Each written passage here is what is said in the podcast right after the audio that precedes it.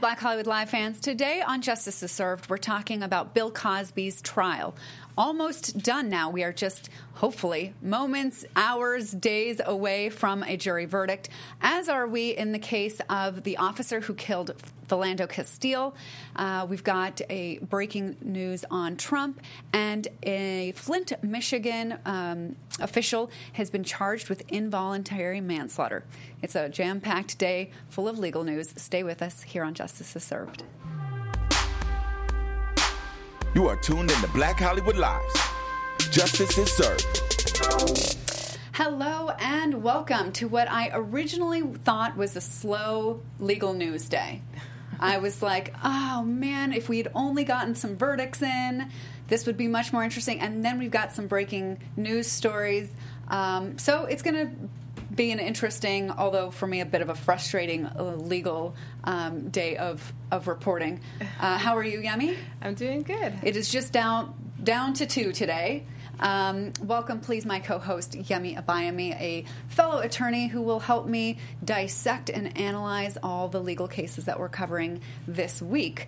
Um, starting off with the Bill Cosby trial, it felt like it started and went into the hands of the jury in a flash and uh, we kind of have skipped some of the details along the way on this show at least so i thought we would go back and kind of examine what we'd missed i thought we were going to have a, like another opportunity um, I don't know why I thought that this case was going to go on. I think a lot of people thought the case was going to take a few weeks and not just a few days, and really. Part of the reason why is because the defense rested after six minutes.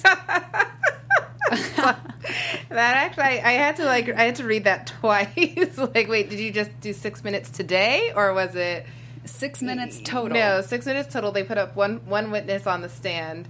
Uh, I think a police officer who had interviewed Constand at the time that she reported the crime uh, having taken place, or the alleged crime having taken place and and pointed out some of inconsistencies mm-hmm. in the dates and kind of things like that. And I guess they felt that the pros- um, that uh, the prosecution simply hadn't proved their case, and why do we need to say more than we feel is necessary? So let's just point out those inconsistencies, um, introduce some doubt in the mind of the jurors in terms of her credibility, and call it a day. Yeah, and, and hopefully send him home. Essentially, seems to be their strategy. Um, uh, yeah, um, I can't wait to see how that turns out for him. Uh, he is facing ten years in prison if he's convicted. Um, for, of this sexual assault. Yeah, three counts of aggravated aggravated assault. Yeah. Um, they are. This was interesting because I hadn't actually read what they. I, uh, assault was what I knew, but assaulting her when she was unconscious and assaulting her using drugs to impair her ability to consent, and then also assaulting her without her consent. So those are the three. Um, some of the interesting testimony along the way has been from the alleged victim herself um, who, by all accounts, seemed to be firm and steady in her answering of the questions. And it was a lot of testimony. She was on the stand for a total of nine hours over the course of two days. Yeah. Um, and so she had some breaks in between, and apparently, in, in during those breaks, she was she was meditating and kind of trying to. to kind of oh wow! calm. Yeah. Good for her. Isn't that a great testimonial for meditation right there? Um, her mother also.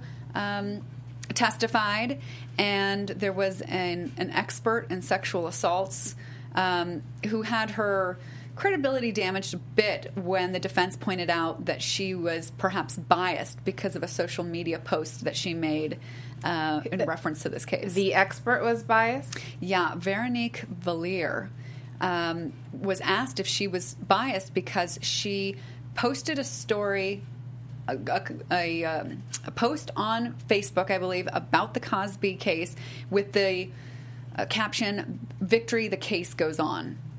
Hmm. I mean, I, I, don't know any any any witness that a party puts on the stand. I assume, especially any expert witness, yeah. you already know that that person is going to be, you know, their testimony is going to lean a certain way. That's the whole reason why they've chosen that witness, much in the same way that, you know, the other side is going to have their own witness that's going to lean another way. They're getting paid. Yeah. Maybe she has a history, you know, with, with, with violence or sexual assault, but either way, I to me, it, it, it doesn't make a difference if I feel that she's biased. I, I just think that Yeah. juries may not know that as much juries as we might do. not know that this that the potential witness might be biased. Well, I don't think that they realize it's kind of standard practice that the prosecution is going to put on one that's biased towards them, and the defense is going to put on one. I, put I on- would hope they'd know that. I don't know. I've, I've not. I've not. When I had jury duty, oh, I may think I was like six months ago by now, and people didn't even know what the heck they were doing there or who the defense or the prosecution was. Maybe I Um, overestimate I, really lost faith the, in um, the competence of the general public. yeah. Um, and so that's why I'm not sure about that. Another interesting witness was Kelly Johnson, and she testified that she too was drugged and assaulted in 1996.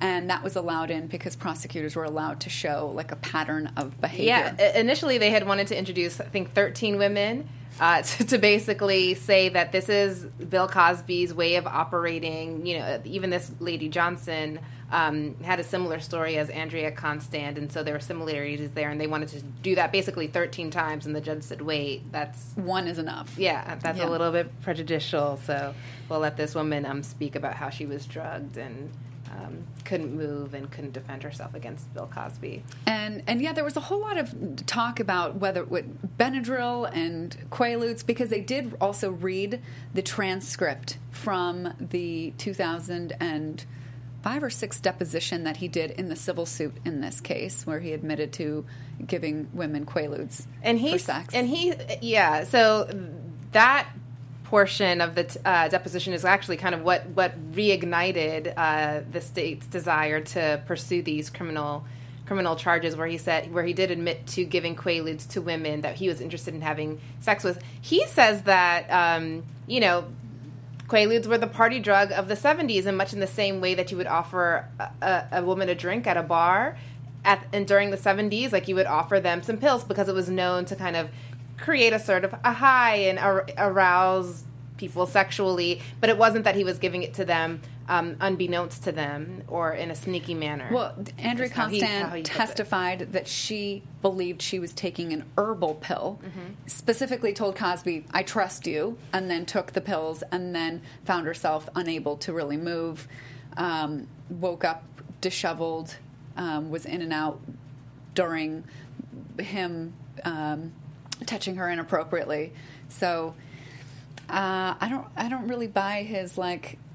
I just You don't I gave buy her Benadryl or and or Quaaludes, but I always told them what it was, even though I had no medical reason to have the Quaaludes, and the doctor knew that. But now the doctor's dead, so he, you know, will never be prosecuted for that.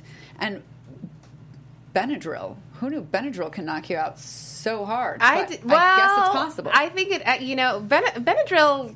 I've taken Benadryl, and when I wake up in the morning, even if I take it the night before, even when I wake up in the morning, sometimes I'm still groggy. And I mean, I'm taking the actual uh, like, recommended on- amount, but apparently he gave her. And I don't know, it's not enough, I don't think, but he gave her apparently one and a half times the recommended quote unquote dosage that's listed on the bottle. So I don't know that that would actually knock a person out or make them Unable to move. Yeah. unable to move. So uh, so that's that's a tough part of that part of the So story. then on um, Monday afternoon, so it's been a couple of days now, the case went to the jury, and so far the jurors have asked five questions during deliberations.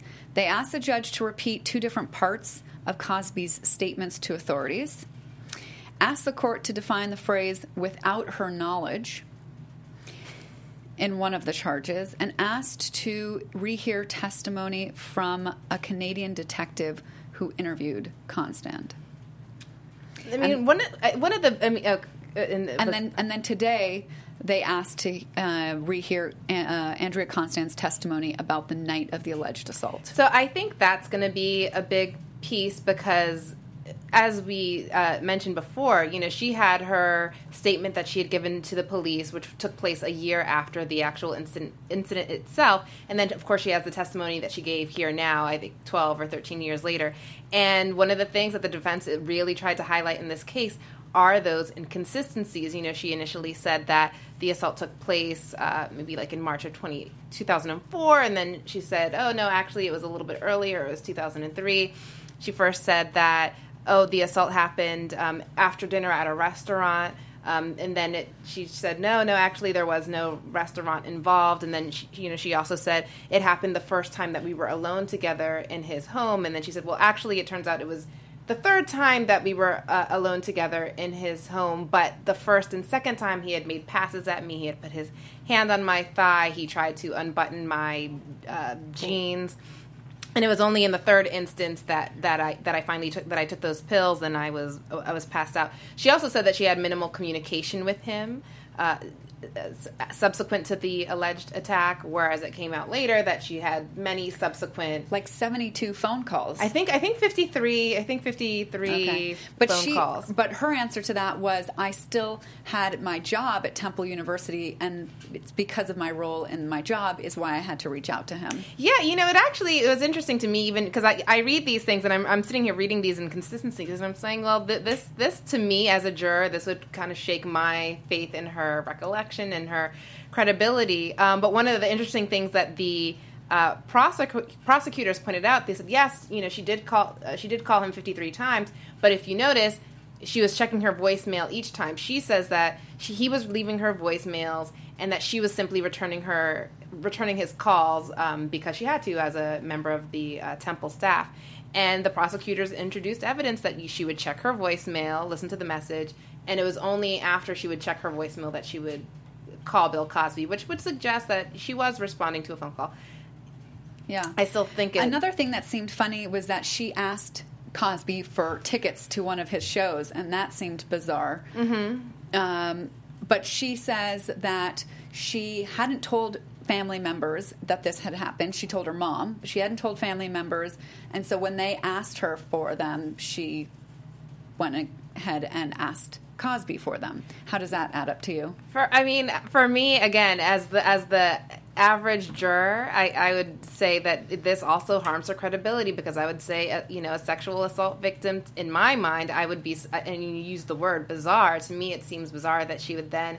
Um, still be in touch with him on a regular basis or not. And I don't know what her role was at Temple that she needed to be talking to. She ran, um, was it the basketball I know that she was department? affiliated with the basketball yeah. team. I don't know what her specific role was, such that she needed to be in constant contact with Bill Cosby specifically versus another member of the basketball staff or another member of the booster club. Or I, I, didn't, I didn't really understand why she needed to be the one to. Um, to, to get in touch with him all the time, and especially if after that type of unwanted contact, maybe you just say, "Hey, you know, I'm so busy focusing on my coaching duties. I mean, I don't want to second guess. I don't want to play Monday morning quarterback." But um, but it did seem odd to me.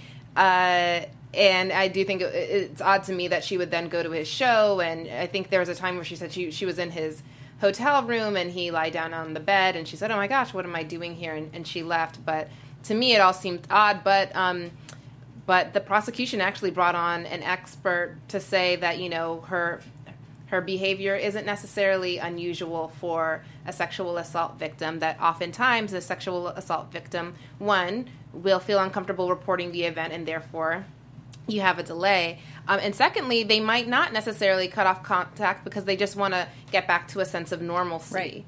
And so they just continue kind of going on as though nothing happened, even though they maybe have that internal struggle. So while it might be bizarre to me, uh, they at least put on testimony showing that you know it's not exactly um, inconsistent with uh, the experience of a sexual assault victim. So do you have a an idea of which way this will, will go? Uh, the inconsistencies for me, the inconsistencies are a big red flag, and it's hard for me to say, oh, proved beyond a reasonable doubt where the in, the the alleged assault was reported a year later. Memory was clearly her memory was cloudy a year later, and then 13 years later, who knows how much more cloudy her memory was. Um, so I don't, I don't. Uh, you don't have a whole lot of faith that the jury is going to come back with a guilty verdict. Yeah, and I and I think it kind of weighs in favor of Bill Cosby the fact that it it's taken this long because I think if it were kind of if they were leaning towards convicting him, I think it probably would have happened sooner rather than later. I think the fact that it's going on for a, a little while means that there's some questions in the minds of the of yeah, the of which the is jurors. why they've asked.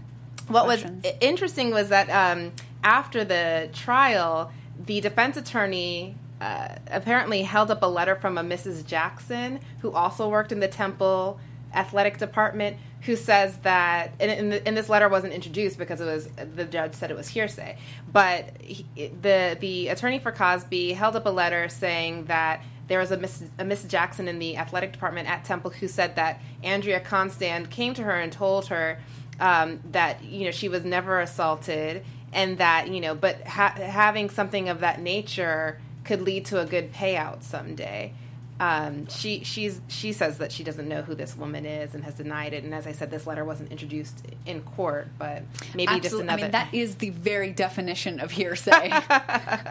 well, think of a better example. well, so uh, what, what in Pennsylvania, apparently they allow hearsay can be allowed if it directly rebuts something that the witness has said.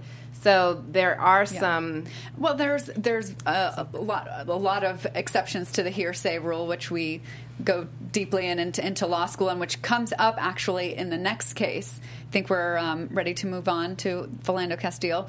So the reason why I say in the Philando Castile case.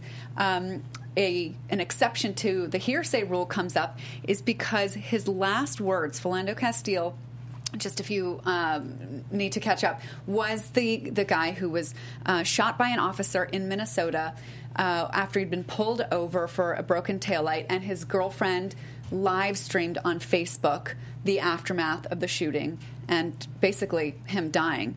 And his last statement was, "I wasn't reaching for it." referring to the gun. Normally, a statement like that would be hearsay, an out of court statement asserted for the truth of the matter. But that one, what, dying last words, a dying declaration. dying declaration. Yes, good. I do uh, remember so then, from law school. Right. So then, um, I mean, only us, you know, law geeks would be like, "Woo! I spotted an exception to the hearsay rule."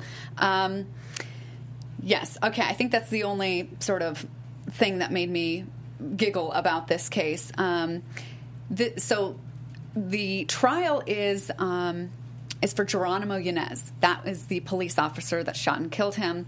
He's facing 20 years for manslaughter and also five years for um, each of two counts for discharging a firearm and endangering the lives of Philando Castile's girlfriend, Diamond Reynolds, and her four year old daughter, who was in the back seat. Um, of course, his defense was that classic I was, I was in fear for my life. Yes, of course. I had no other choice. Buzzwords. I didn't want to shoot Mr. Castile. That wasn't my intention. I don't know how that's not your intention when you shoot seven times within within within a minute of even approaching the car. Right. So he had even just got to the car. Um, and if you remember the background of the story, remember he was stopped because for the officer Yanez says that he stopped Philando Castile for a broken taillight. There was a question as to whether that was pretext uh, for stopping him because remember there had been a robbery robbery in the area about two miles away four days earlier by someone with dreadlocks. Well, black and with dreadlocks. That's actually the description, literally, just black and with dreadlocks. And he saw someone driving in a car with flared nostrils and he then stopped the car because it had a broken taillight and you know thought this was well allegedly thought this was the, the robbery, robbery suspect. And uh, go ahead. Oh no! so that was uh, how that all started, and so then when he approached the car, m- maybe whether that was in his head, oh, this guy is a, a, a suspected robber, armed robber. armed robber. I need to be kind of a bit more uh, vigilant. yes, and uh, aggressive in my stance. Um, and so when he approached uh, Philando Castile, it was within one minute of even stopping him that he shot seven times. But what to me sounded un- didn't really make sense is that when you have uh, an individual that you stop in their car and they're telling you, officer, by the way, I must tell you, I'm armed. I mean, su- I think you have to worry more so about the suspects or the individuals who are acting a little bit shifty or um, giving you reason to think that you know something's wrong or they're trying to avoid. Uh, they're trying to hide something. Yeah, they're trying to hide something. First, for an officer to have that reaction with somebody who's clearly being very upfront about, right. I, I have a gun. Yeah. I, I think you should know that, sir. You know, and he used the language that we all we all tell you know people that get stopped. Like you use very kind and respectful language. Tell them, sir, keep your hands where they um, where the officers can see them. You see him with uh, his girlfriend, a child in the back seat. To me, it was just a very overzealous, aggressive reaction where I wouldn't think an officer would have that reaction when when the um, person that you're stopping is being so candid with you. Right, that was bizarre. And then the defense, though, said that he was culpably negligent because he failed to tell the police officer that he had a permit to carry that gun, which makes absolutely zero sense at all because that would play no role in whether the officer was in fear for his life. The, the, the fact that he had a, a permit for it in that moment, in those less than 60 seconds, I don't see how that would make a difference. Uh, the, the, the so someone who the defense said that the defense said um, Castile was culpably negligent, which means that he had a duty to say or do something and then violated that duty, which doesn't make sense here, because he volunteered that he possessed a gun without saying that he had a permit to carry it. Also, that he reached for it instead of keeping his hands visible, you know, which is where that comment, I did, wasn't reaching for it right before he died, is important. And also, his girlfriend said he was reaching for the seatbelt mm-hmm. to release that so he can get his wallet. I really want the, and I think this is actually going to be released after the trial. Uh, I really want to hear the audio from the from the audio from the dash camera because that video hasn't been released. We've obviously seen uh, Diamond Reynolds her Facebook live feed footage of what happened after Philando Castile had been shot, but we've not seen the dash cam footage from the officer's uh, dash cam, and that dash cam footage also has audio, so you can actually hear uh, you can hear Philando Castile say, uh, "I have to let you know, sir, I have a weapon on me." And they, and apparently, just from the transcripts that I've read, not transcripts of the audio, but articles that I read, they say that you know within seconds, Officer Yanez is is firing his gun. Um, and I want to hear, you know, did he say, or he? I think after he said, "I have to let you know I have a weapon on me," the officer said, "Okay, don't reach for it." Um, but didn't say anything about right. keep your hands where I can see them right. or put your hands on the steering wheel. Yeah, the defense uh, also said that he was negligent because he was high on marijuana, which rendered him incapable of following Yanez's order not to reach for it. Um, clearly, that guy doesn't understand marijuana. and secondly, um, he was not, the testimony was that Yanez did not give instructions, and in fact, they put on another officer who testified to the protocol of what you would do or what you should say when somebody tells you they have a gun, which is to ask, Where is it? and then please keep your hands on the steering wheel.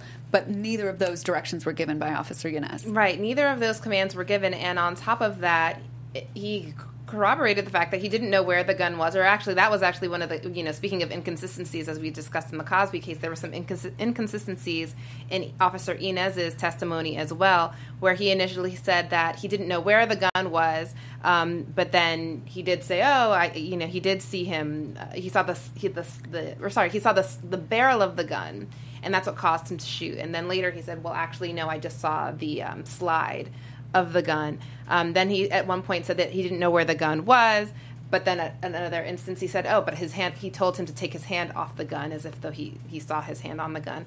Um, and then there were uh, medics, I think, that testified that the gun fell out while he was on the medical board, or right. certain certain witnesses testified that um, the gun might have fallen out of his pocket when he was on the medical stretcher, which suggested that you know he never had removed the gun from his uh, from his pocket in the first place. Right. So how could Officer Yanez uh, had seen the gun? So there were some inconsistencies there with respect to Officer Yanez's uh, testimony. Yeah, there was. Um, the jurors have requested uh, a transcript interview um, that uh, a situation where Officer Yanez says he did not see the gun, but the judge denied that request. That was surprising to me. I didn't. I didn't. I, didn't make much if, sense if to he, me. Either. If he's testifying on the stand to one thing, I would think it's. I think it's only prudent for the jury to say, well, okay, what did he say to the detectives immediately after the event when his memory and recollection was much clearer versus what he's saying now, uh, months later? It is interesting, though, that the judge allowed the jurors to take the shorts that Philando Castile was wearing when he was shot. in a baggie, but they were they let him them take the shorts. What do you think that was for? I I uh, read that the uh, prosecution was trying to argue that Philando Castile's trigger finger was grazed by a bullet, and they were suggesting, well, if the he ha- he could not have had his hands on the gun if there's a um, if there's a graze on his on his finger, but there's no uh, gunshot, no holes in his pants. So his hands must not have been near his shorts or the the gun at the time that he was shot. Oh, so I think that was uh, the prosecution's way of thinking about that. So um, we're waiting, we're waiting, but we have an idea about what the jury is thinking because the jury has gone to the judge to say that they're deadlocked. Um, the the judge then asked Oh. Is this them, breaking news? Because I'm like, part it. okay. Yeah. Um, the judge then asked them to continue trying to reach a verdict. Here's a quote from the judge You should decide the case for yourself, but only after you've discussed this case with your fellow jurors and have carefully considered their views. You should not hesitate to re examine your views and change your opinion, opinion if you become convinced they are erroneous, but you should not surrender your honest opinions simply because other jurors disagree or merely to reach a verdict. Okay, so he's kind of just telling him to go back in there and hash it out some more. Basically, is what it sounds like. I mean, I would I would rather you know a deadlock than and not guilty um, verdict, and I think that there was there was a, a piece of evidence that the that was allowed in, but the prosecutors tried to use it um, during cross examination rather than during their case, and the judge didn't allow them to use it that way, so uh, it kind of handicapped them. They Do we know of- what this evidence was? uh, I think it was the interview of um, that The- interview the- where he said he didn't with see the, the, gun. detectives. Okay. I, an interview where he said that he didn't see the gun, and uh, so if the jury deadlocks, then you know they can say, okay, that was a mistake that we made in this trial, and we can correct that in the next one. Um, so we'll see. But I'm not now very hopeful for a conviction here. Yeah, again, I think in this case, the longer that it takes to reach a verdict, I think the more likely it is that he's not going to be convicted, or at least he's not going to be found guilty. Yeah, I don't remember how many times I've heard a jury tell a judge, we're deadlocked. The jur- judge says, go try more, and then they actually come back with something. I don't think that happens very often. We'll see. We'll Yeah. find out. All right, and uh, some happier news for some kids suing Donald Trump uh, and the administration over the climate. There are 21 young plaintiffs in this case, referred to as Juliana versus United States. They're arguing that their constitutional and public trust rights are being violated by the government's creation of climate danger. So it was, you know, oh, that's so cute. Kids are getting involved and filing, a, you know, a lawsuit. Good for them. Kids being, you know, engaged in the in the legal system and and doing what they can as activists. And I think uh, most people are like, uh, whatever, you know, this is going to be a, just a waste of time. Um, but it turns out that it's not a waste of time after all. Even, although the Trump administration has tried to um, to end this case, the companies that were are being sued have tried to get themselves extracted from the case. None of that has worked, and a judge uh, recently said that the case is headed to trial. I was kind of shocked by that.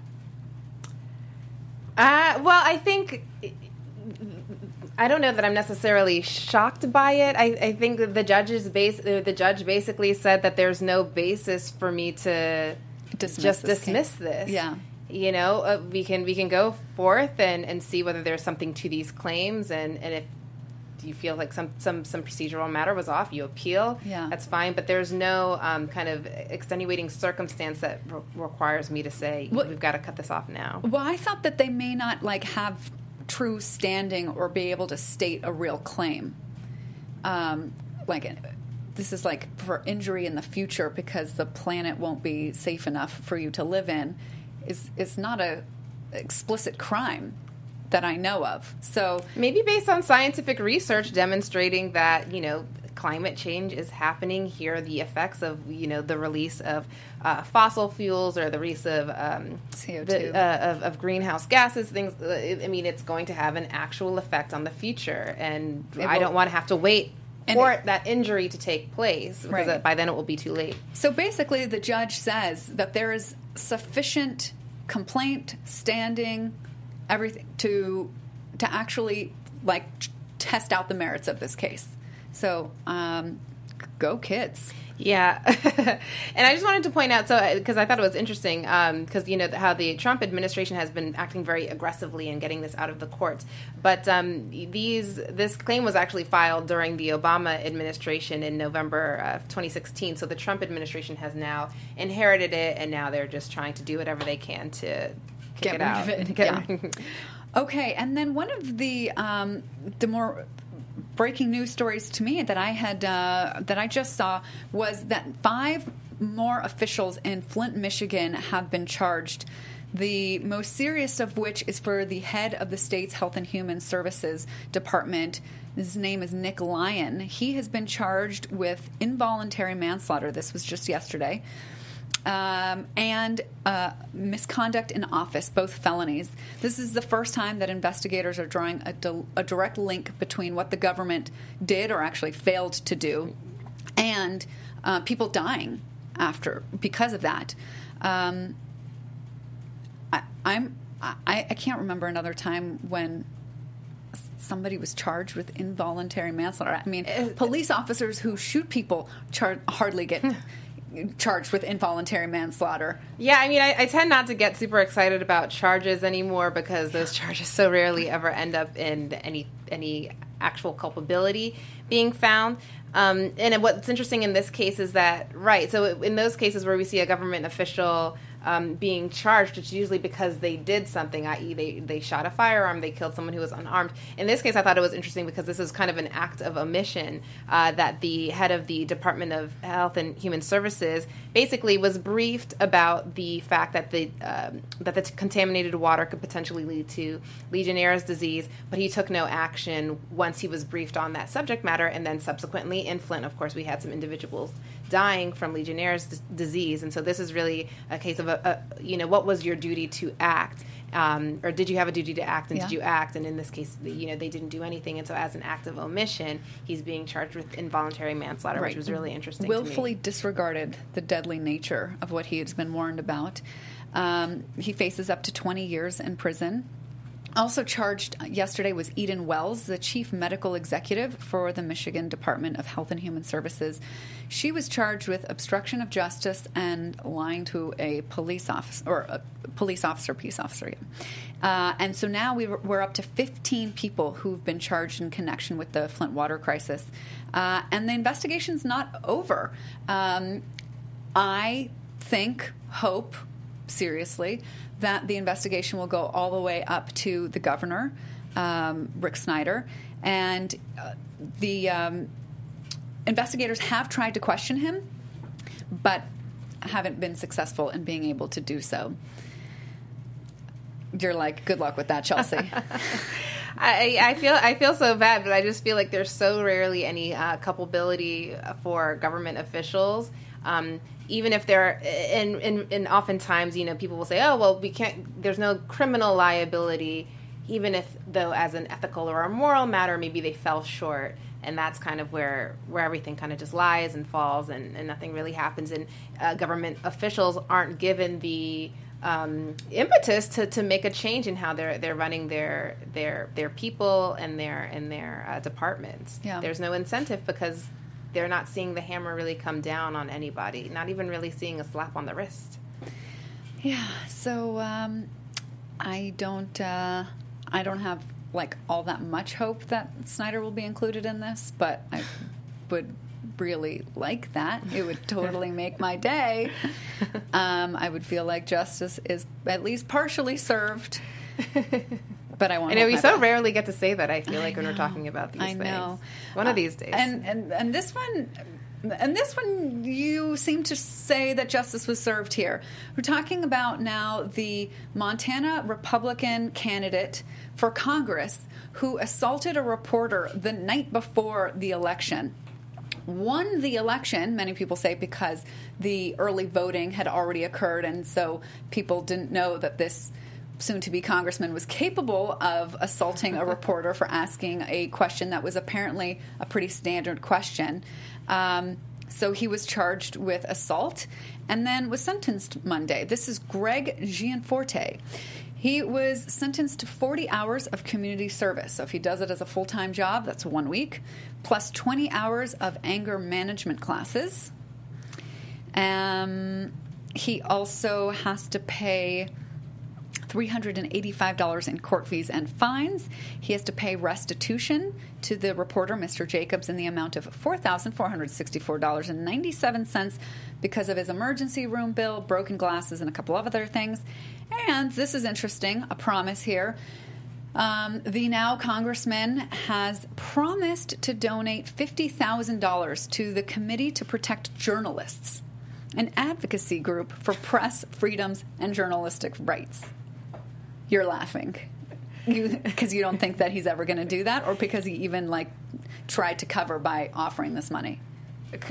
Uh, tried to cover. I don't think. Uh, so. So is that self-imposed? Yeah. Uh, okay. I think that's nice as a PR move. I, I don't know. I don't have very very strong feelings about this case. This case it kind of makes me laugh just because it's so absurd. I think even in the first instance, someone asks you a question and you body slam someone. Like who? Like how old are you? What like rinky dink random town did you grow up in? Where this is how you just like go to fisticuffs when someone says something you don't like and body like uh, the whole thing Yeah. is just uh, it's So you- laughable to me. So you want to ask who does that? And apparently, who does that is a congressman. like this is more than a like a, a legal injustice because. Frankly, the, the sentence was pretty standard for you know a first time assault, but just the example that that sets to to kids and the American public just is awful. Yeah, and it, but it just reinforces the fact that there's so many crazies. There's just crazies out there, and I think a lot of these political figures that we think have it have it together and are super buttoned up. And uh, you know, during the whole Trump campaign, you know how everyone kept mentioning the term like presidential. You don't act presidential. Uh, you don't act like a politician the way that these politicians present themselves to the public. But in the reality of the situation, many of them, I shouldn't say many, some certainly. Uh, are not Behave as this way. polished as we might think, Mm-hmm. or maybe they have certain triggers. Who knows? Maybe that will come out in his anger management man- anger management class. Yeah, that would. uh, Yeah, let's. Yeah, um, hope he does that. If he doesn't do the anger management or fall short on the community service hours, um, you know, he he has a deferred sentence. So you know. Maybe he would see jail if he didn't complete those, but really, in all likelihood, he'll complete it, and it's six months. This will be expunged like it never happened. And I, I want to know what his community service has to be. Uh, there was a list of uh, pre-approved nonprofits, including the Lions Club, an animal shelter, and the local fairgrounds.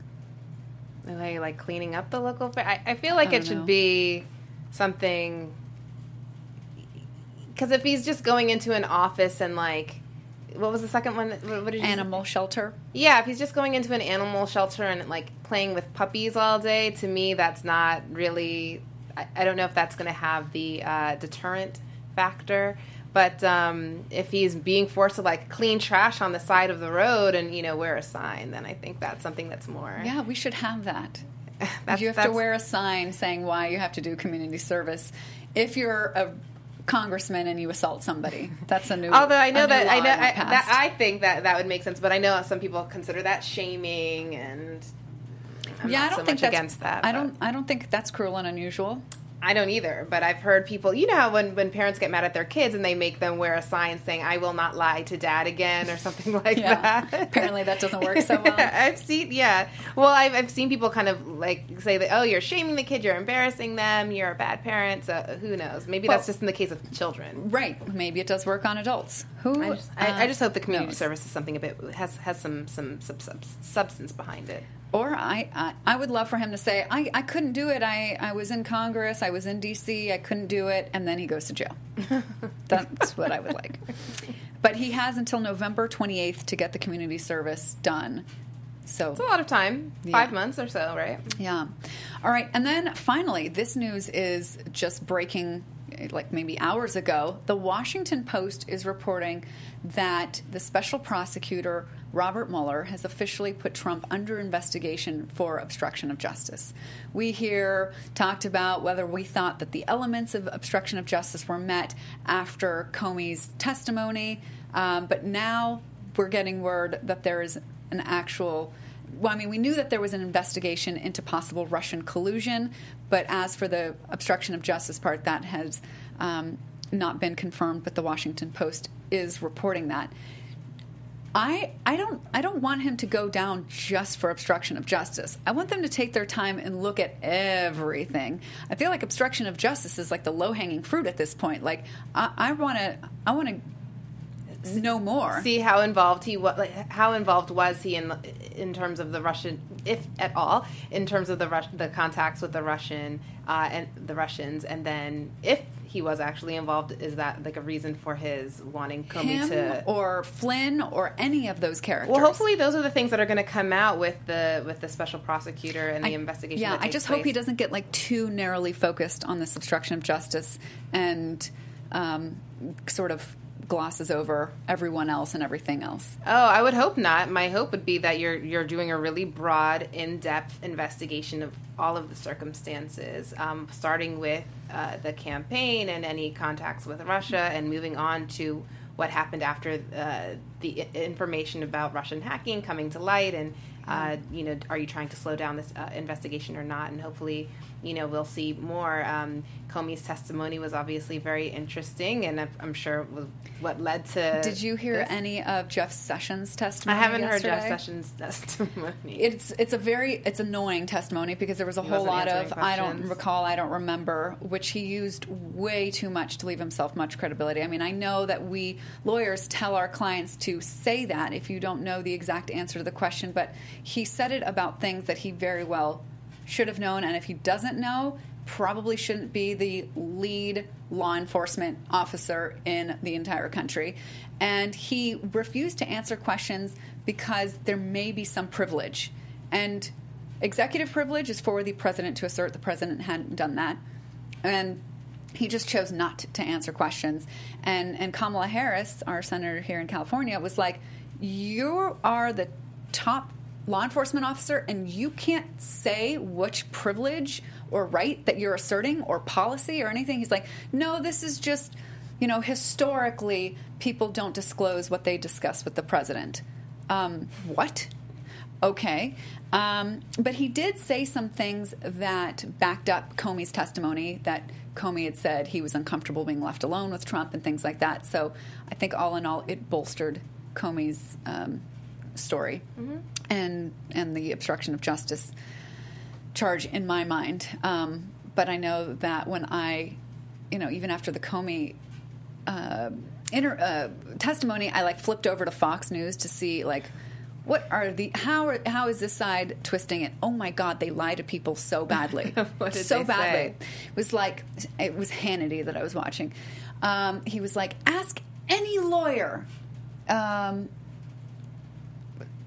this was not obstruction of justice. Something or something Well, like oh- ask any lawyer, and I was like, uh, I'm one, and I don't agree with you. So, you, haven't you just proven yourself to be completely incompetent to make a claim? Like, ask any lawyer. But a, Like, a lot something of is so a- obvious. a- that- the main the main kind of crux of this obstruction of justice uh, obstruction of justice charge is whether when Trump says, "Hey, I, I hope you ab- you know I hope you just let this thing go," you know, is he issuing a directive to uh, Comey or is he just stating how he feels and asserting his opinion? And you know what's what's relevant? Is it is it Comey's interpretation as to whether that was a direction? Well, Kamala Harris asked a question that got exactly to that point when she said, you know, you and I have both been uh, prosecutors.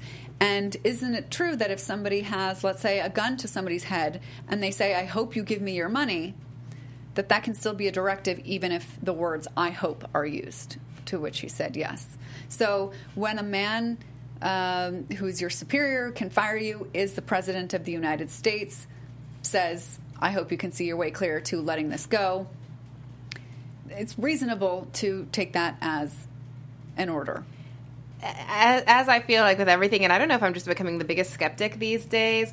I just feel like the investigation, the the, the, word is going to be it was concerning. It's not going to be that you know something illegal took place. It's, it's something concerning took place, or maybe ethically or something inappropriate. Not even ethics. I don't even know if ethics is going to come into it. But I think the words are going to be inappropriate, and the words are going to be concerning. But in terms of, um, but not obstructing. No. And then, which I, yeah, I'm not going to agree with. And then the other thing that I found funny that Hannity was talking about was like, actually, Comey just admitted himself to a felony the felony of mm. failing to report another felony. Mm. That if Comey was so sure that obstruction of justice had been committed and he didn't report it, then he was guilty of a felony himself. And they like had up there like the language of the law. But Comey said, I don't know if this amounts to obstruction of justice. I'm leaving that to the special prosecutor.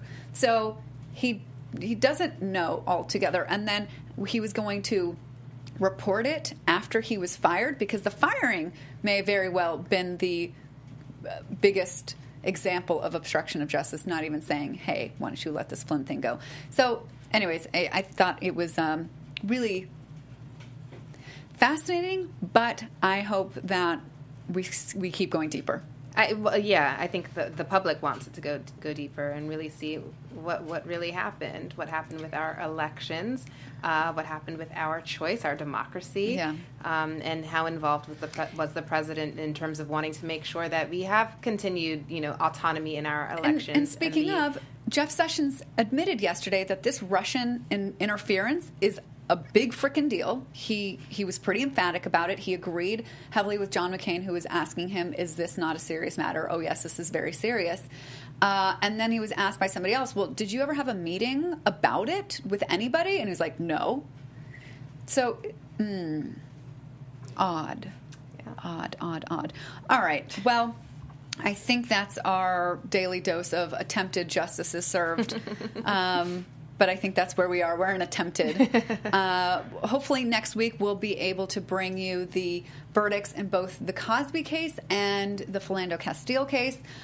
I think the Cosby case may come out Friday because those jurors are sequestered and they probably want to go home for the weekend. Home. So we'll see if we have any luck with that. Thank you, Yemi, for your insight. And join us next week for another episode of Justice is Served. Thanks, everyone. Executives Kevin Undergaro, Dario Kristen, Tiana Hobson, and the entire BHL staff, we would like to thank you for supporting Black Hollywood Live, the first online broadcast network dedicated to African American entertainment. For questions and comments, contact us. Info at blackhollywoodlive.com. Like us on Facebook, tweet us, or Instagram us at BHL Online. And I am the official voice of Black Hollywood Live, Scipio. Instagram me at KingXOBay. Thanks for tuning in. Hollywood redefined. The views expressed here are those of the host only and do not necessarily reflect the views of BHL or its owners or principals.